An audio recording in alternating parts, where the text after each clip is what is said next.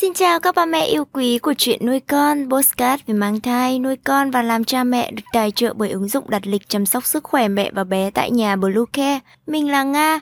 Hôm nay trong chuyên mục về mang thai, chúng ta sẽ cùng nhau tìm hiểu về giải mã những cú đạp vào bụng mẹ của thai nhi nhé.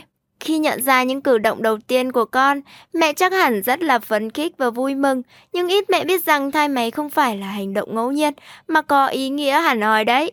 Niềm vui của mẹ khi mang thai đó là dõi theo con lớn lên mỗi ngày, rồi con càng hiện diện rõ ràng hơn trong bụng mẹ. Một trong những cách để mẹ theo dõi và để ý sức khỏe của con là hiện tượng thai máy. Và mẹ biết không, chuyển động của thai nhi không phải là một hành động ngẫu nhiên đâu, mà đều có ý nghĩa đặc điểm riêng. Mẹ cần nhận biết để hiểu khi nào con đang vui vẻ, bình thường con khi nào thì nên lo lắng. Nào, chúng ta cùng tìm hiểu sau đây. Những kiểu thai máy khi con bình thường – từ tuần thứ 20, mẹ có thể cảm nhận được rõ ràng thai máy. Thời gian đầu, cử động của thai nhi thường không đều, nhưng về sau thì sẽ ổn định hơn. Các hoạt động thai máy rõ nhất là tuần thứ 27 đến 32. Thai máy không chỉ đơn giản là con đạp hay cử động chân tay, mà còn có những cử động đặc trưng khác, thể hiện những thông điệp khác nhau của bé, cụ thể là di chuyển theo hướng cùng lúc. Đây là lúc bé đang vươn vai cử động chân tay đấy mẹ ơi. Con còn cử động lướt sóng này. Hành động này cho thấy lúc này con đang cảm thấy no nê hoặc con ngủ đủ giấc. Tâm trạng của con đang rất là thoải mái và vui vẻ. Đột ngột di chuyển, mẹ nên chú ý tình huống này nhé.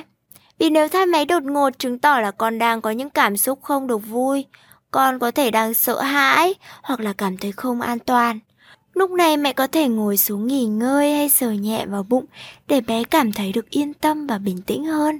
Thai nhi di chuyển nhẹ nhàng không gián đoạn. Thường là sau khi mẹ ăn xong, tâm trạng thoải mái thì cũng sẽ tác động tích cực tới thai nhi. Lúc này con cũng cảm thấy vui vẻ, muốn hoạt động một chút nên mẹ cứ yên tâm nhé. Cử động bên này một ít, bên kia một ít. Khi mẹ thấy bé cử động bên này sang bên kia thì có nghĩa là con đang chở mình ở trong bụng mẹ. Nên mẹ sẽ thấy tình trạng bụng mình phình bên này một ít, rồi lại phình bên kia một tẹo. Tuyệt vời đúng không nào các mẹ bầu ơi? Những kiểu thai máy mẹ cần chú ý. Chúng ta cần sang những kiểu thai máy mẹ bầu cần chú ý nhé. Ngoài những kiểu thai máy thể hiện con đang rất bình thường, tâm trạng con vui vẻ thì mẹ cũng nên để ý tới những cử động thai máy bất thường, như thai máy giảm. Có nhiều nguyên nhân dẫn tới tình trạng thai máy bị giảm đi, ví dụ như lượng đường trong máu của mẹ đang quá thấp hoặc mẹ đang bị sốt. Lúc này lượng máu đến nhau thai và tử cung bị giảm xuống, con cũng nhận ít dưỡng chất, và oxy hơn nên con sẽ trở nên yên ắng hơn. Mẹ nên điều chỉnh sớm lại chế độ ăn uống của mình, chăm sóc cơ thể để hạ sốt và nghỉ ngơi hợp lý để nhanh hồi phục. Chuyển động tiếp theo đó là chuyển động đột ngột mạnh lên rồi giảm từ từ. Tình trạng này cho thấy thai nhi đang kích thích hoặc thiếu oxy. Nguyên nhân thường là do các mẹ bị cao huyết áp hoặc là những cú sốc bên ngoài khiến thai nhi xảy ra phản ứng như vậy đấy.